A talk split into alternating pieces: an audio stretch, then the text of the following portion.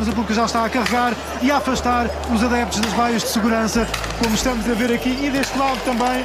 Aqui várias coisas aqui a afastar e a Polícia de Segurança Pública está neste momento a disparar munições de borracha para tentar conter uh, os adeptos que há largas horas estão a provocar a polícia ao mandar estas garrafas de vidro. Era uma vez uma festa, transformada no inferno de verde e branco. Foi no dia 11 de maio que a vitória do Sporting acabou num violento confronto policial, junto ao Marquês de Pombal, e numa gota de gente proibitivo em tempos de pandemia. Dois meses passado, na última sexta-feira, Eduardo Cabrita chamou a imprensa para explicar, enfim, o que aconteceu. Naquela noite e antes disso. Melhor dizendo, Eduardo Cabrita chamou a imprensa, sem antes divulgar o relatório, para dizer o que, no seu entender, não aconteceu. Primeiro isto. O Ministério não tem nenhuma responsabilidade na organização de celebrações desportivas. Depois, isto. O quadro legal sobre direito de reunião e manifestação prevê que as comunicações sobre manifestações sejam apresentadas na Câmara Municipal territorialmente competente, neste caso Lisboa. Não tem o Ministério da Administração Interna nenhuma competência de proibição de manifestações. E ainda isto. O Sporting Clube Portugal não respondeu a qualquer dos pedidos de esclarecimento feitos pela INCAI. Em resumo, o Sporting não respondeu, o Sporting é que organizou, com a Câmara, o MAI não tem nada a ver com isto, nem com o palco à frente do estádio, nem com a organização da festa. Entendido?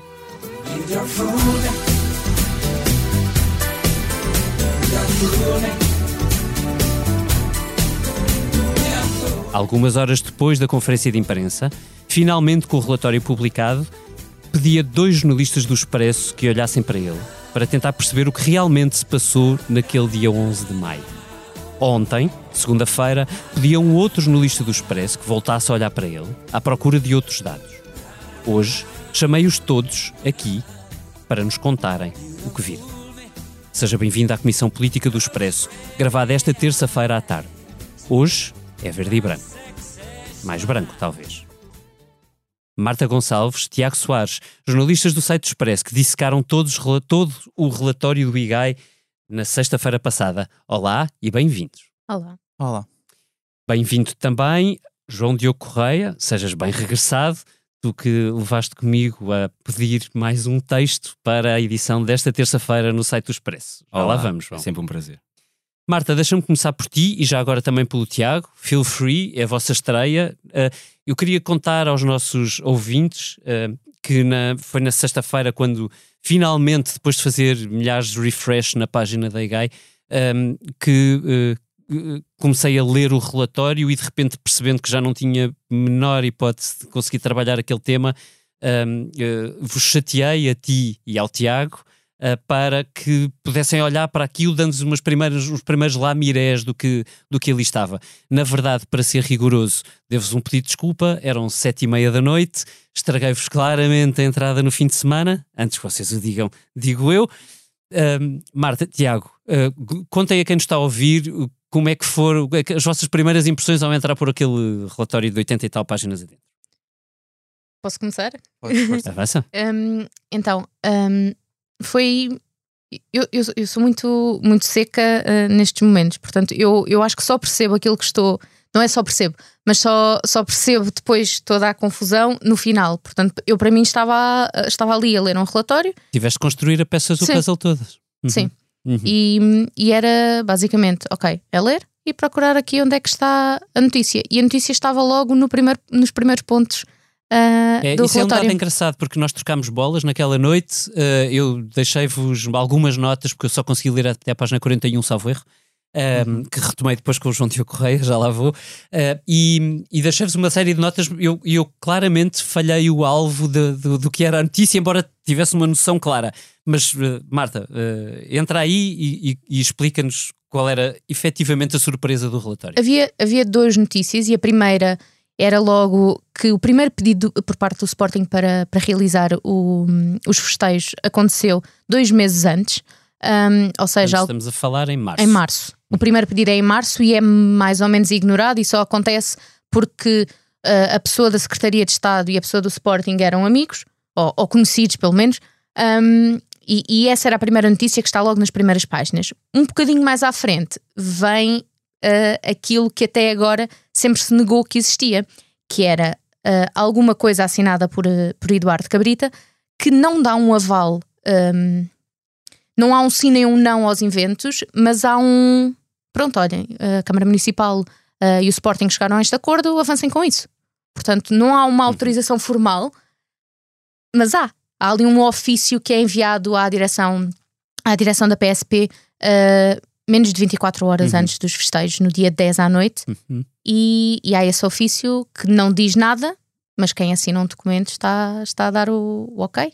Ok, só dar aqui um enquadramento. Um, Uh, Eduardo Cabrita, na conferência de imprensa da tarde de sexta-feira, uh, som que ouvimos na introdução desta comissão política, fazia muita questão de dizer que o MAI não tem absolutamente nada a ver com a organização do evento desportivo, que se competia ao Sporting com a Câmara, e, essa assinatura de Eduardo Cabrita diz-nos aquilo que lá para ali se diria tão bem quanto isto, é o óbvio é que a PSP depende do Ministério da Administração Interna e, portanto, quem tem que dar a ordem definitiva à PSP é o Sr. Ministro da Administração Interna.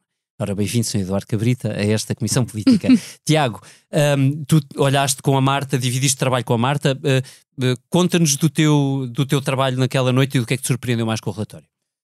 Um, foi, primeiro foi a mudança de velocidade, porque nós, lá está, já estávamos a entrar de fim de, fim de semana, tinha, tínhamos acabado, exatamente, tínhamos acabado de dar uma notícia, tínhamos acabado de chatear outro ministério do governo tivemos a primeira reunião contigo e a primeira. Estamos produtivos, nós estamos Sim, produtivos. Foi, foi um dia bastante produtivo.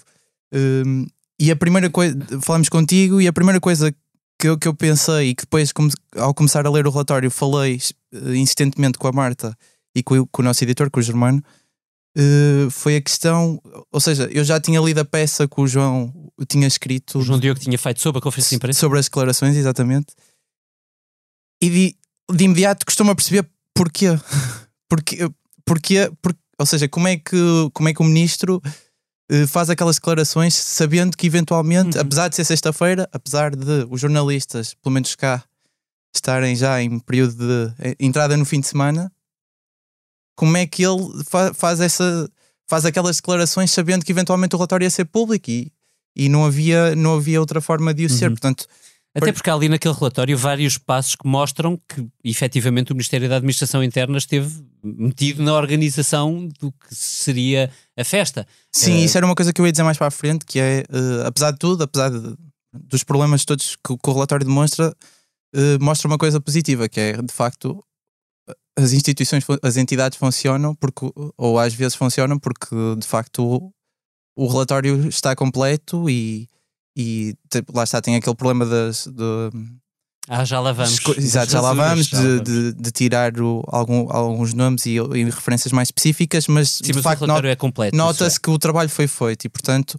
Enfim, razoavelmente completo. Também podia acrescentar os pontos nesse, nesse coisa. Ali há algumas, algumas falhas que eu não consigo entender. Sim, e até de, de contactos que eles tiveram ou não com, com, com o Sporting, com a Câmara, etc. Mas, mas pronto, mas de facto está tá uma coisa clara e era fácil de. E, e tendo Eduardo Cabrita feito aquelas declarações, sabendo uhum. que depois toda, o país inteiro ia pelo menos ter feedback do, do que dizia o relatório, e lá está, as, as notícias que a Marta referiu estavam ali logo. Ou seja, não foi, não foi o puzzle não era assim tão complexo, nós não ficámos quatro horas a olhar para aquilo e a puxar pela cabeça porque estava lá, estava, era óbvio, era, era óbvio sim. Uhum. Uhum. Então costumo perceber porque é que Eduardo Cabrita faz aquelas declarações, quase numa de ali de aliviar a pressão uhum. só durante o fim de semana, como, uhum. como se depois na segunda-feira o país todo já se tivesse esquecido dos festejos do Sporting. Uhum. Eu hoje li o João Miguel Tavares no público a dizer que, que tinha sido um, um relatório cozinhado à cabrita com, com o requinte de ser entregue numa sexta-feira à noite quando os jornalistas já descansam. Enfim, na verdade não resolveu tudo.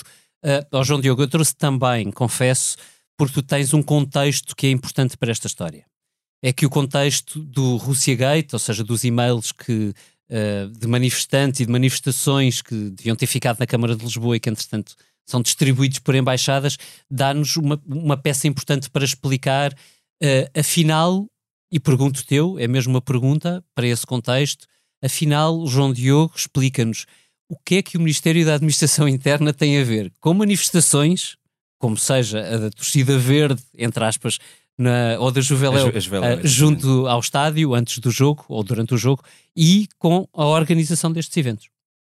Pois, essa é uma das perplexidades do, do relatório. É, dá a sensação que as próprias entidades não conhecem as competências uh, umas Isso é das é outras. Extraordinário, Isso é, é, impressionante. Uh, aliás, há duas perplexidades importantes, acho eu. Uma delas, vamos falar sobre elas, tem a ver com as rasuras, porque excluindo informação, uhum. no limite não é informação, porque não se torna útil saber uhum. que determinada pessoa disse não sei o que na reunião, se não sabemos quem é essa pessoa, não sabemos que entidade é que estava a representar, isso é o contrário e, e lá está, não? É? em determinados momentos, uh, do, nos pontos, cria até confusão. Uh, Exatamente. Ou seja, lá está a rasurar, além de. Pronto, não e levanta suspeitas sobre Exato, as entidades. suspeitas que se calhar Sim. até não, acabam por, por não se verificar, uhum. acabariam por não se verificar. Portanto, Uhum. Há, eh, há, esse problema. É, uhum. é, contraproducente, de certa forma. Exatamente. E, e, e aí também, e, contrariando um bocadinho o que disseste, ainda que eu concordo que o relatório é bastante completo, mas depois há uma sensação de que ninguém está muito preocupado com isto, a partir do momento em que, como a Marta disse, há uma recusa de reunir dois meses antes, há um pedido da Câmara Municipal à PSP para uma reunião em abril. Eu não percebo nada da organização de festejos, mas estamos a um mês a um mês e até podia ter sido antes quem, quem acompanhou Nós o percurso na universidade já organizámos até... todos algumas coisas com um bocadinho mais de antecedência do que a festa de campeão de Sporting. E quem acompanhou o percurso do Sporting, seja por que interesse for, sabe que até houve ali alguma perda de pontos nas últimas jornadas, portanto até podia ter sido antes. Como é que em Abril a PSP diz: não, não, nós reunir com a Câmara nem pensar, não, não queremos, não estamos interessados. Uhum. E não sabemos quem disse isso, mais uma vez, porque está resurado. Mas sabemos o que é que alega. Sabemos que alega que o governo provavelmente proibiria outra, os festejos. outra coisa impressionante, isso com é base numa suposição, rejeitar uma reunião na Câmara. Eu, eu não sabia que isto funcionava assim. Uh... Exato. Não, estás sempre a é aprender. É ótima conclusão. Continuo sem saber. Mas também há outra, e, e, está, vai na mesma linha, esta ideia de tudo em cima da hora, e, e responder à tua pergunta, sei que já me adiantei aqui um bocadinho a, a, a PSP manda um e-mail uhum. à Câmara Municipal na véspera, às nove da noite, uhum. a dizer a Juveléu está a organizar uma manifestação, mas parece que aquilo não é uma manifestação. O que uhum. é que a uhum. Câmara pode fazer sobre isso? A resposta é nada. Uhum. E é isso que, que, que, a PSP podia saber, não é? É, é, é, é o Ministério da Administração Interna que a, que a PSP responde, certo? Certo. É isto. Em qualquer manifestação. É verdade que depois há toda a questão que não isenta a Câmara Municipal, de que o e-mail se perdeu por lapso, etc. Uhum. Mas, mas é um e-mail na véspera, uhum. à noite, e como o próprio estava a bocado a recuperar as declarações de Fernando Medina, o uhum. comentário dele é à terça-feira na TV 24, portanto isto aconteceu à terça-feira, foi já uma semana depois. Mas ele diz precisamente isso, não, não consigo citar ipsis verbis, mas qualquer coisa do género.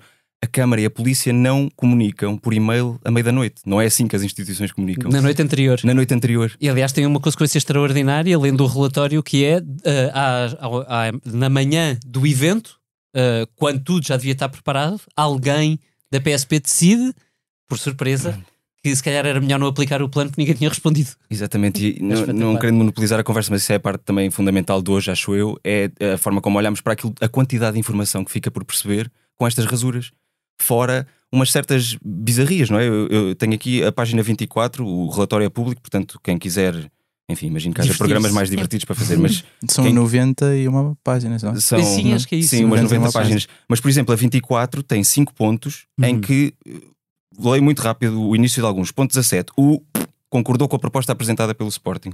Ponto 19. O apresentou uma alternativa. O que é que isto nos diz, não é? Não, não diz nada, acho eu. Eu não vou ler todos porque são, são cinco pontos em que não sabemos se há mais do que um, se é o mesmo, se é okay. outro. Então vamos recuar um bocadinho e tentar organizar informação, porque algum contexto nós temos sobre isto uhum. e, e, e lemos todos os quatro aqui à mesa o relatório. Do que sabemos, na preparação da festa, e, e, e podemos ir mais tarde uh, à questão específica da, daquele palco que foi ali montado de surpresa na, na manhã, de surpresa entre aspas, e com muita um ironia. palco e dois caminhões. Um palco, dois caminhões com video wall e com colunas. Eu adoro uh, essa história, confesso. É, Como é que se é traz um... um... ecrã gigante para o lado de um estádio e ninguém. Nas barbas da polícia Sim. naquela manhã. É, é, quem quiser, é um relatório altamente recomendável porque é mais ou menos um Le Carré mas transposto para a realidade portuguesa, uh, nas palavras do João Diogo, eu não sabia que isto se passava assim. então, vamos, vamos recuperar um bocadinho daquilo que sabemos. Na preparação, portanto, a preparação começa há 5 ou 6 dias do, do, do, jogo decisivo, 5 dias, salvo erro. É isto, não estou não, não estou uma semana, é uma vamos, semana. Vamos ter Ok? de falar É vez da, semana. da antecedência. O Sporting ganha o jogo no dia 5 e fica a uma vitória do título. Então no dia 6 há uma reunião. Exato, ok, pronto. E, e, eh, dito isto, o que é que nós sabemos sobre quem é que defendeu o quê e porquê que, na, na verdade, nada foi decidido eh, em concreto sobre a, a festa? Bom, eu, Marta. eu acho que, hum, primeiro, eh, importa sublinhar que só há uma reunião em que todas as entidades estão presentes ao mesmo tempo, Uhum. que é uma a 7 de maio, Uhum. portanto, se não estou em erro, sexta-feira, quando o jogo É na acontece É na terça, Quatro. Uhum. Um dia depois da primeira reunião. um dia depois da primeira Sem reunião. o Mai. Exato. Nesta reunião estão presentes, ah, ajudem-me se, me- ah, se me falhar alguém, direção da PSP, MAI, ah, DGS, Sporting e Câmara Municipal de Lisboa. Uhum. Supostamente aqui. Essa é a reunião na Câmara de Lisboa? Já me perdi. Não, não, não, não, é a é reunião Maio. no MAI. É Ok. Exato. No a Salão segunda, Nobre. A segunda reunião no Salão Nobre do Mai, Uhum. eh, um dia depois da primeira reunião que foi na Câmara de Lisboa. Uhum. Então, ainda Portanto, na Câmara- acrescentar coisas que eu sei, mas que, enfim, teremos de confirmar. Uhum. Eh, Sei, julgo saber. Que é, nessa reunião, na verdade, estavam mais entidades, incluindo representantes do Ministério da Saúde eh, e, e- e outra entidade de saúde regional de Lisboa que também Uhum. interessava. Isto só para explicar que, de Sim. facto, havia meio governo naquele, naquela reunião do maio. E aliás, o delegado regional, acho que isso também está no relatório, o delegado regional de, de saúde de Lisboa Uhum. eh, faz um parecer Uhum. eh, Sim. sobre, sobre a hipótese do, do, do Marquês. Sim, sim. n- Eh, nessa depois reunião. disso. Depois. Exato. Nessa reunião surgem três hipóteses, que é festejar no estádio, ah, festejar no Marquês, mas fazer ah, construir ali à volta um recinto e ser uma zona mais ou menos controlada. Ah, e por último, ah, a hipótese que veio a acontecer, a que eles chamam trio elétrico, Uhum. que também foi palavra nova, Uhum. não conhecia. Mas estava explicado no próprio relatório Estava- que era o trio elétrico, vai fazer a, aparentemente- buscar a referência ao Brasil, etc. que aparentemente é o autocarro com as colunas Sim, e sim, malta a Citando curtir. essa fonte célebre, João Diogo recordou isso no texto de hoje, que é a Wikipédia. Sim, pois foi. Adorei isso. É uma coisa. Sim. É, é bom saber que a IGAI eh, recorre Sim. às fontes corretas. Sim. É. Quem nunca, quem nunca? Exato. Um, e uh, havia essas três hipóteses. Um, a DGS, uh, ao longo de todos os momentos, disse o melhor mesmo era não fazermos nada, porque, e como se vai a confirmar mais tarde, uh, os festejos originaram uh, Uhum. um, um aumento do número de infecções. Um, a PSP, embora naquele momento tenha dito que não, um pouco mais à frente depois admitiu a possibilidade, mas a, a- a- hipótese deste trio elétrico e deste autocarro foi logo ex- excluída porque para a PSP, não estando preocupada naquele momento com a questão sanitária, hum, para a PSP controlar uh, as pessoas à volta e controlar jogadores num autocarro e numa zona completamente descontrolada Isso que é, o Marquês. Tão engraçado, não é? Porque assim, do relato dos eventos que nós, aliás, Uhum. podemos ver no próprio relatório da IGAI, altamente descritos, e nós. eh, julgo que foste tu, Tiago, que pegaste Sim, nesse texto. a fazer a temos na cronologia. tribuna, eh, eh, é a parte da noite que corre melhor. Uhum. Sim. O trio elétrico é aquela parte que Apesar não de teve um sim. problema. Quer dizer, tirando o trio a parte não, do as Marquês. pessoas à volta tiveram alguns. Mas o- os O confrontos foram no. Marquês. Sim, não é? sim, sim. o percurso não é o em si percurso correu Não, tudo bem. do trio seja, elétrico que é um sim. problema. Sim. Que era a maior Saiu preocupação da PSP nessas exato. reuniões e no despacho que o diretor da PSP manda Uhum. para o MAI, lá está, para o Exatamente. Ministério da Administração Interna, once o- again, eh, e que não teve resposta. Sim, Pronto. mas o engraçado aqui é que há três opções. A única Hum. que é excluída pelos dois lados, saúde e segurança, Uhum, é a que nós vamos escolher.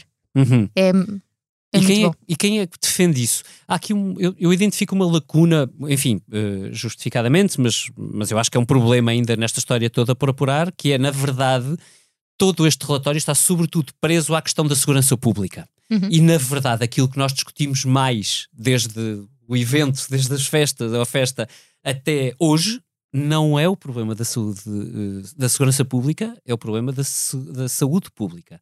E, e- e são duas perspectivas Uhum. completamente diferentes. No relatório, pouco há eh, dito sobre eh, o que é que se discutiu nestas reuniões do ponto de vista da saúde pública. Sim, há, há muito, muito pouco. E, e deixa-me citar aqui uma, uma, uma parte do relatório que foi o Tiago que descobriu, que eu acho que é uma frase maravilhosa e que revela eh, bastante sobre, sobre o processo, que é, nas reuniões, e vou começar a citar, parecia que ninguém estava empossado de autoridade para definir uma trajetória, Na reunião, na reunião em que estavam todas as que entidades. incluía o Mai. Essa foi a reunião que acabou com todos a dizerem que tinham que consultar as respectivas FIAs. Não. Não, essa Ah, foi a essa é primeira. anterior. Essa é Adoro a anterior. esta história porque ela Essa é foi Não, a mas, mas, primeira mas é isso, as entidades não sabem bem Não sabem. quem define Sim. o quê e, portanto, ninguém define nada. E essa reunião é tão perto da data que supõe-se que sai dali uma decisão Uhum. e não sai. É Uhum. isso que sabemos. E é que no sai. relatório, exato, e no relatório o IGAI não diz eh, eh, A IGAI, que é a Inspeção Geral. a Inspeção Geral, sim. A IGAI não diz, eh, não refere, ou seja, está a fazer a descrição do, da, Uhum. da segunda reunião e não refere qualquer intervenção de relevo por parte do Ministério da Administração Interna. Uhum. Ou seja, do, o Sporting e a DGS e o, o Sporting e a Câmara est- estão de um lado, Uhum. Que é assim. Eles querem a, avançar DG, com os, a DGS e a. PSP estão do outro Uhum. e o MAI, pelo que diz o relatório, Cedeu a sala. em silêncio, exato, cedeu a sala, foram, foram anfitriões. Belo ponto para ir para uma fase especulativa deste programa. E desafio é este. E, eh, naquelas reuniões foram discutidas as duas perspectivas, a de segurança pública e a de saúde pública. No momento em que, do ponto de vista de eh, eh, saúde pública, se começa a discutir opções, o que é que, à distância, já sabendo o que aconteceu, eh, vos parece que podia acontecer se as comemorações estivessem cingidas ao estádio?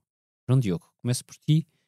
Eu, Conheces bem o que são as celebrações em casa. celebrações, eh, o Sporting Ou não seja, dá assim tantas O que é que oportunidades. acontecia às pessoas? O que é que, o que, é que os sportinguistas tendencialmente fariam se Uhum. não houvesse um trio elétrico ou uma outra solução qualquer que implicasse eh, os jogadores irem para a rua? Uhum. A esse propósito, lembro-me de outra coisa que está por saber e que eu não me importava nada de saber quem foi que nessa reunião propôs Uhum. que a equipa desaparecesse. Portanto, havia o, o festejo no estádio que tinha de haver, aliás, havia um compromisso publicitário que obrigava os jogadores Uhum. a, estarem lá mais ou menos até às duas da manhã, acho eu. E depois a equipa desaparecia. Curiosamente, essa opinião não, não, não teve. Não, mas é que, pois, infelizmente, a equipa, não- ou melhor, felizmente, eh, sobretudo para sportinguistas, a equipa não pode desaparecer. E, portanto, ela teria que sair por algum lado e Exato. em algum momento. E, e daí eu pergunto: eu lembro-me que, cronologicamente, nos jogos anteriores do campeonato, sempre que a equipa do, do Sporting acabava um jogo, ou, tinha um ou, ou estava fora, jogava fora e voltava para o estádio de Alvalade para cada um dos jogadores pegar no estádio e recolher a casa, havia manifestações à porta do estádio de Alvalade. Uhum, E uhum. portanto a pergunta que eu faço é, tendo em conta isto que já estava a acontecer, Já se é um legítima a pergunta que a Câmara de Lisboa fazia para, enfim, jogar no campo do Sporting e, e defender a- a- o, o que o clube dizia, que era tinha de haver algum tipo de comemoração, ah, que havia na mesma um risco de muita gente ir para a rua e celebrar sem nenhum tipo Eu- de protocolo de segurança ou de controle Uhum, de espécie alguma. Eu tendo a aderir a essa ideia, enfim, não, não devemos fazer regras porque alguém as vai descumprir, não é? Ou, ou pensar em regras porque alguém vai arranjar maneira de, de as contornar.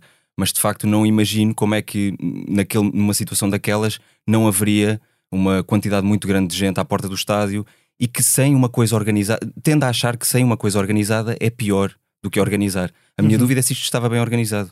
Mas eu acho que Não, de acho facto que na verdade temos todos a certeza, incluindo os organizadores, que aquilo não estava Não nada sabe. bem Portanto, organizado. a minha, a minha questão não é tanto quanto, quanto ao facto do Sporting ter saído do estádio. Eu acho que Uhum. de facto era muito difícil fugir a essa, a essa hipótese. Era bom era que tivesse sido bem organizada. Não o fazer, não, não, é muito difícil fazer esse exercício contrafactual, não é? Mas como diz, é um bocado especulativo.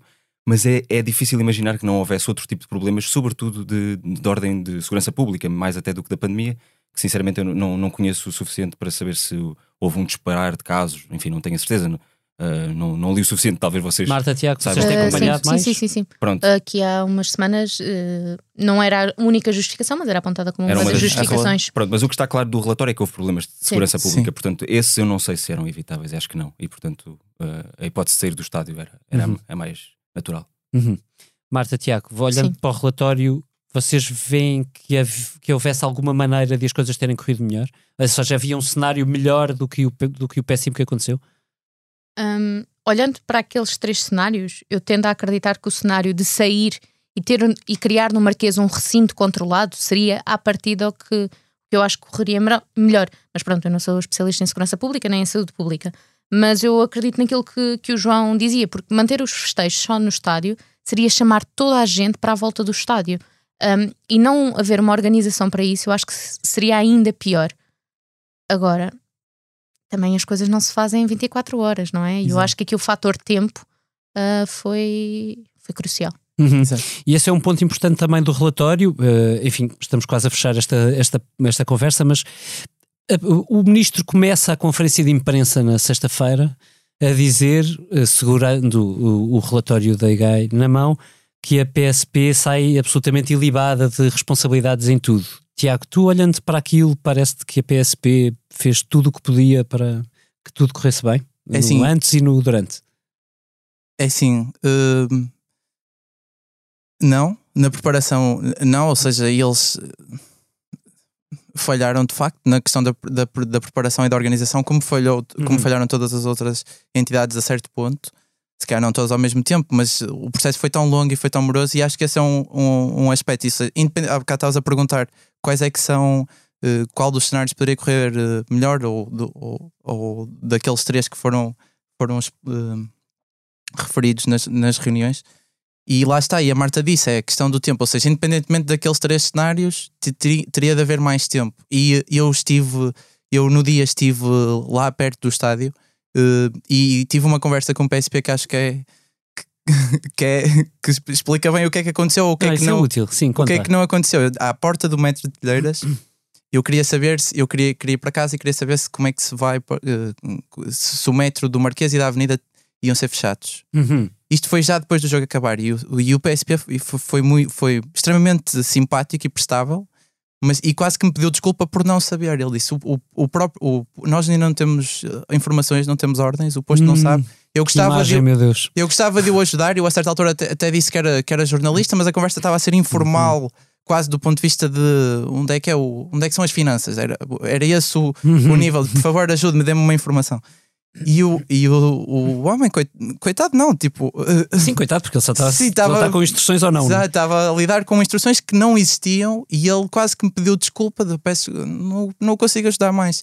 E de facto é esta questão do tempo. E há aqui um lado, eh, lá está, que seria divertidíssimo se, se não tivesse tido as consequências que teve, que é, e eu adoro linguagem, realmente o relatório é um, é um tratado desse ponto de vista, porque mostra em todo o seu esplendor um, o lado burocrático e inoperante de, destas coisas, dos e-mails, dos ofícios, dos, dos processos de, de autorização que vão para trás e para a frente, uh, mesmo a, a, a, marcação ou não das reuniões, e esse, e esse lado, lá está, esse, esse lado oficial que não funciona. Que, que acho que descreve muito do, uhum. do que é o Estado português, e por outro, e, aqui, e, e, por outro, ao mesmo tempo, o lado informal, que, que, lá está, que também é muito português, que é o primeiro indício de, de alguma decisão ou de alguma autorização é uma notícia informal, e isto é uma expressão que está no relatório, relatório que sim, é a IGAI que diz notícia informal, que eu achei espetacular. É uma forma de informar as autoridades. É sim, mas quem é que informa quem? O primeiro indício, essa tal notícia informal, é o Sporting que, que que informa, uh, lá está, está rasurado, portanto não conseguimos ter a certeza quem é, mas será alguém, alguém da PSP, porque depois é essa, essa pessoa que recebe a informação, essa notícia informal do clube. Uh, a, a, um domingo, portanto, ativa a um se, domingo. Não sei se também se conheciam. Ati, ativa, foi, foi durante o pequeno almoço. Pois, ativa o, o, comando metropolitano para começar a organizar. E lá está, e, e lá está essa. Tu disseste, não, não sei se se conheciam, e esse é outro lado que, pronto, é simbólico do que é Portugal em muitos aspectos, que é Uh, o primeiro contacto, o primeiro sinal de responsabilidade com muita antecedência é, é, é dado, é, acontece só porque uma, uma pessoa conhecia outra pessoa. Porque uma tinha pessoa do Sporting conhecia alguém no meio. conhecia alguém no meio, tinham trabalhado uhum, juntos. Uhum, uhum. Portanto, não é. As instituições tentaram funcionar com antecedência Quem porque, porque tinha, duas pessoas tinham sido colegas. E eu acho que isso pronto, é, um, é, um, é, um, é um raio-x em, em, muitos aspectos do, do, do que é Portugal e do que é que não funciona. Cá. Obrigado, Tiago, por este belíssimo fecho. Uh, seguimos agora para o que não nos sai da cabeça. Marta, começamos por ti. Então, o que não me sai da cabeça, e algumas pessoas poderão dizer que eu estou a tornar-me meio monotemática, mas é porque é um assunto que, que, que pessoalmente me, me, me, irrita um pouco. Como é que passa tanto tempo e as coisas e não há grandes mudanças e nós, uhum. nós e quando falo aqui é nós europeus, parece quase que nos habituámos a que isto aconteça. Eu estou a falar do, das rotas, rotas migratórias no centro do Mediterrâneo e no Mediterrâneo, uhum. mas no centro do Mediterrâneo que, que continuam a matar. Eu, eu estive a fazer as contas há bocado e no ano passado, por exemplo, a média até esta, até esta altura era duas pessoas por dia. Neste momento, este ano, até julho, a média são entre 4 a 5 pessoas a morrerem diariamente a atravessar o Mediterrâneo para chegarem à Europa. Isto, eh, mais ainda, a poucos, di poucos dias depois de a Itália ter voltado a assinar um acordo com a Líbia para barrar. Bom, não é bem para barrar, mas é, são cerca de 20 milhões de euros para assistência à Guarda Costeira Líbia, que basicamente o que faz é estar no centro do Mediterrâneo, uhum. a travar os barcos migratórios e a levar as pessoas, as pessoas para trás de regresso à Líbia, um sítio onde Nações Unidas e uma série de outras ONGs já fizeram questão de dizer que não é um sítio seguro. Deixa-me só para referir ainda números. Deixa sim. Um, 46 mil pessoas entraram este ano na Europa até esta data. Uh, 77 mil uh, tentaram. Uhum. Morreram perto de mil. Portanto, entre as 46 mil mais as mil que infelizmente morreram, estamos a falar de 56 mil. Todas as outras foram empurradas de novo uh, de regresso à Líbia, um, naquilo que se chamam os pushbacks, que são fenómenos em que, neste caso, uma guarda costeira pega em pessoas, leva-as de volta para, o, para, um país que não é seguro. Uh, e estas pessoas que estão à procura de uma vida melhor, seja por motivos humanitários ou por motivos económicos, porque todos nós procuramos sempre ter uma vida melhor, um, estas pessoas nem sequer têm o direito, nem sequer conseguem pedir, uh, fazer o pedido de asilo, que é um direito que qualquer cidadão do mundo tem direito a fazer. Não, Diogo, depois disto é difícil. O que não te sai da cabeça. É um tema que dá que pensar, mas não, talvez não tanto quanto o teu, Marta. Mas, mas é um tema que aparece ciclicamente e, portanto, não me sai da cabeça também ciclicamente. Não há muitas respostas, mas não tem a ver com este caso em particular. Mas a semana passada, ou há duas semanas, foi retirado do programa de, de, do currículo escolar de uma, uma escola em Edimburgo um, um, livro, enfim, um grande livro, é muito, muitíssimo conhecido, da Harper Lee, To Kill a Mockingbird, que é, em português é Matar o que Tu Via, e que tem também um filme. Um, e não é a primeira vez que esse livro é retirado do currículo do plano uh, curricular de, algum, de, algumas escolas. E o argumento é que, uh, enfim, a, a, narrativa do homem branco que vai salvar é uma narrativa ultrapassada e também que, enfim, usa palavras, usa um tipo de discurso que hoje não é, que não é o, o discurso adequado. Eu acho que estes. É, acho que não há respostas simples para esta discussão e, aliás, desconfio muito das pessoas que têm sempre uma resposta muito assertiva sobre isto, é assim ou assado. Acho que tem pelo menos o mérito de nos fazer discutir o passado. Isso vai acontecer aqui vai acontecer, não, já aconteceu aqui em relação a outras obras, em relação a estátuas, em relação a uma série de coisas. E acho que é, é o fim da era dos interditos, dos temas que, que estão interditos. Eh, neste caso, interessa-me menos o caso em particular, ou quer dizer, interessa-me porque gosto muito do, do livro e do filme um bocadinho menos, mas também. Mas acho que interessa mais o tema e, portanto, estamos a discuti-lo outra vez e ele vai continuar a aparecer, acho eu, e aqui também. Muito bem. Eu trago uma petite histoire portuguesa, muito portuguesa, infelizmente, muito destes tempos a história de Paulo Rangel, o eurodeputado português do PSD, que subitamente, sem saber exatamente como ou porquê, uh, viu um vídeo seu antigo ser partilhado no Twitter. O vídeo é de Paulo Rangel, ébrio, em Bruxelas, uh, um vídeo com uma portuguesa a identificá-lo, a filmá-lo até mais não, a gritá-lo, a chamar por ele e, e literalmente a gozar com ele. Uh, este vídeo é antigo, Paulo Rangel percebeu que tudo uh, se espalhou muito rapidamente nas redes sociais e fez exatamente aquilo que devia fazer. Uh, assumiu que, que, era ele no vídeo, assumiu que tinha sido depois de uma noite de excesso, como muita gente comete, um, e, e, lamentou que alguém tivesse um, filmado um, aquele, aquele pedaço da sua vida privada e que, sobretudo, que o tivesse espalhado pelas redes sociais fora, com o intuito, evidentemente, de o humilhar. A parte interessante da história é que o feitiço virou-se contra feiticeiros. Se era esse, se era essa a intenção de alguém, desse alguém que pôs este vídeo a circular nas redes, uh, Paulo Rangel acabou por ser aplaudido genericamente por quase toda a gente, por adversários ou, se quiserem, uh, oponentes no Parlamento Europeu, das mais diversas forças políticas, por toda a gente que, na verdade, está um, ehm, nas redes sociais a uh, cobrir esta corrente que se tornou subitamente uma corrente positiva. Eu trouxe este tema ao. Um, ao debate, porque uh, hoje, a determinada altura, estava a conversar com a minha mulher sobre isto e disse-lhe que que bom, eh, ainda, apesar de tudo, ainda temos o essencial, eh, que é, que é esta capacidade de ter decência. E a minha mulher teve uma resposta bastante desarmante no, no meio disto tudo, que foi, sabes porquê? Porque na verdade toda a gente se pôs no papel dele e ficou com medo que um dia pudesse ser apanhado no mesmo. E, e quando nós chegamos ao ponto de perceber que é que isto é apenas o mínimo e que nós já nos sentimos gratos porque estamos num país que cumpre apenas o mínimo, se calhar isto quer dizer alguma coisa sobre o buraco em que nós estamos. Buraco de valores. Lá está. Tiago, agora para ti. Então, o que não me sai da cabeça uh, foi uma coisa, o, o, que eu estive a fazer ontem até às três da manhã, que foi escrever um texto que vai ser na revista na, na sexta-feira sobre energia nuclear. E não me sai da cabeça, por um lado, o, o poderio todo terreno da China. É uma coisa inacreditável. Eles, eles, eles são dos três países do mundo que mais usam energia nuclear para, para produzir eletricidade atrás dos, de, dos Estados Unidos e da França. E ao mesmo tempo são o que têm instalado mais reatores recentemente, mais reatores nucleares. E, hum, e eu falei, e o, o que o investigador com quem eu falei hum, me dizia sobre isto é que não, não é uma aposta ideológica, eles apostam em tudo, desde energia eólica, energia solar, energia nuclear, porque têm uma população enorme e, e precisam de, de mantê-la, não é? E portanto não é nada, não, quase não é uma, é uma um domínio não ideológico e enorme de, de, de tudo isto, e ao mesmo tempo estão a, estão, estão a ajudar o Paquistão a instalar novas Uhum. centrais uh, ou a vir a instalar novas centrais. Uh, por outro, este é o lado da China, que é um lado assustador. O segundo lado assustador é o, o, o plano de expansão da Rússia uh, em termos de energia nuclear para a África. o ano passado, uma, empresa, uma, uma empresa detida pelo Estado russo assinou um contrato com o Ruanda para instalar lá uma central. Nigéria, Etiópia, Zâmbia já tinham assinado Ghana, Uganda, Hum. Sudão e Congo também, antes.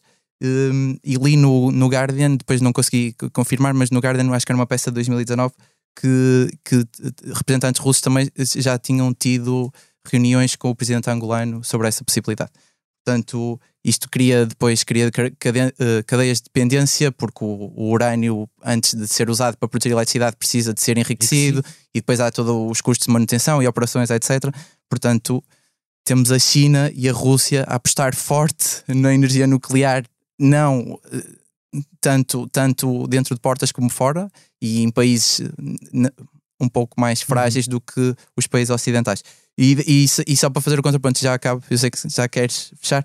eh, ao mesmo tempo, França está numa encruzilhada em relação a isto, porque o Emmanuel Macron inicialmente era a favor da energia nuclear, agora percebeu que os custos são elevadíssimos, até Uhum. 2025 ele, eh, para manter as centrais que estão a funcionar são 49 mil milhões de euros, só para manter as, as, que, já, as que já existem. Portanto, ele está, por um- ele está no centro entre a esquerda e a direita, a esquerda e os ambientalistas contra, a direita eh, a dizer que quer mais energia nuclear. E, e, e li um relatório sobre isto, lá está para falar dos relatórios. eh, os Estados Unidos, eh, a energia nuclear está em, decl- em declínio, é a mesma expressão usada, declínio nos próximos anos vai começar a entrar em declínio. Hum, tudo isto, estava a escrever, desculpa, estava a escrever, problema. Eh, estava a escrever, lembrei-me da, da série Chernobyl, do, da HBO.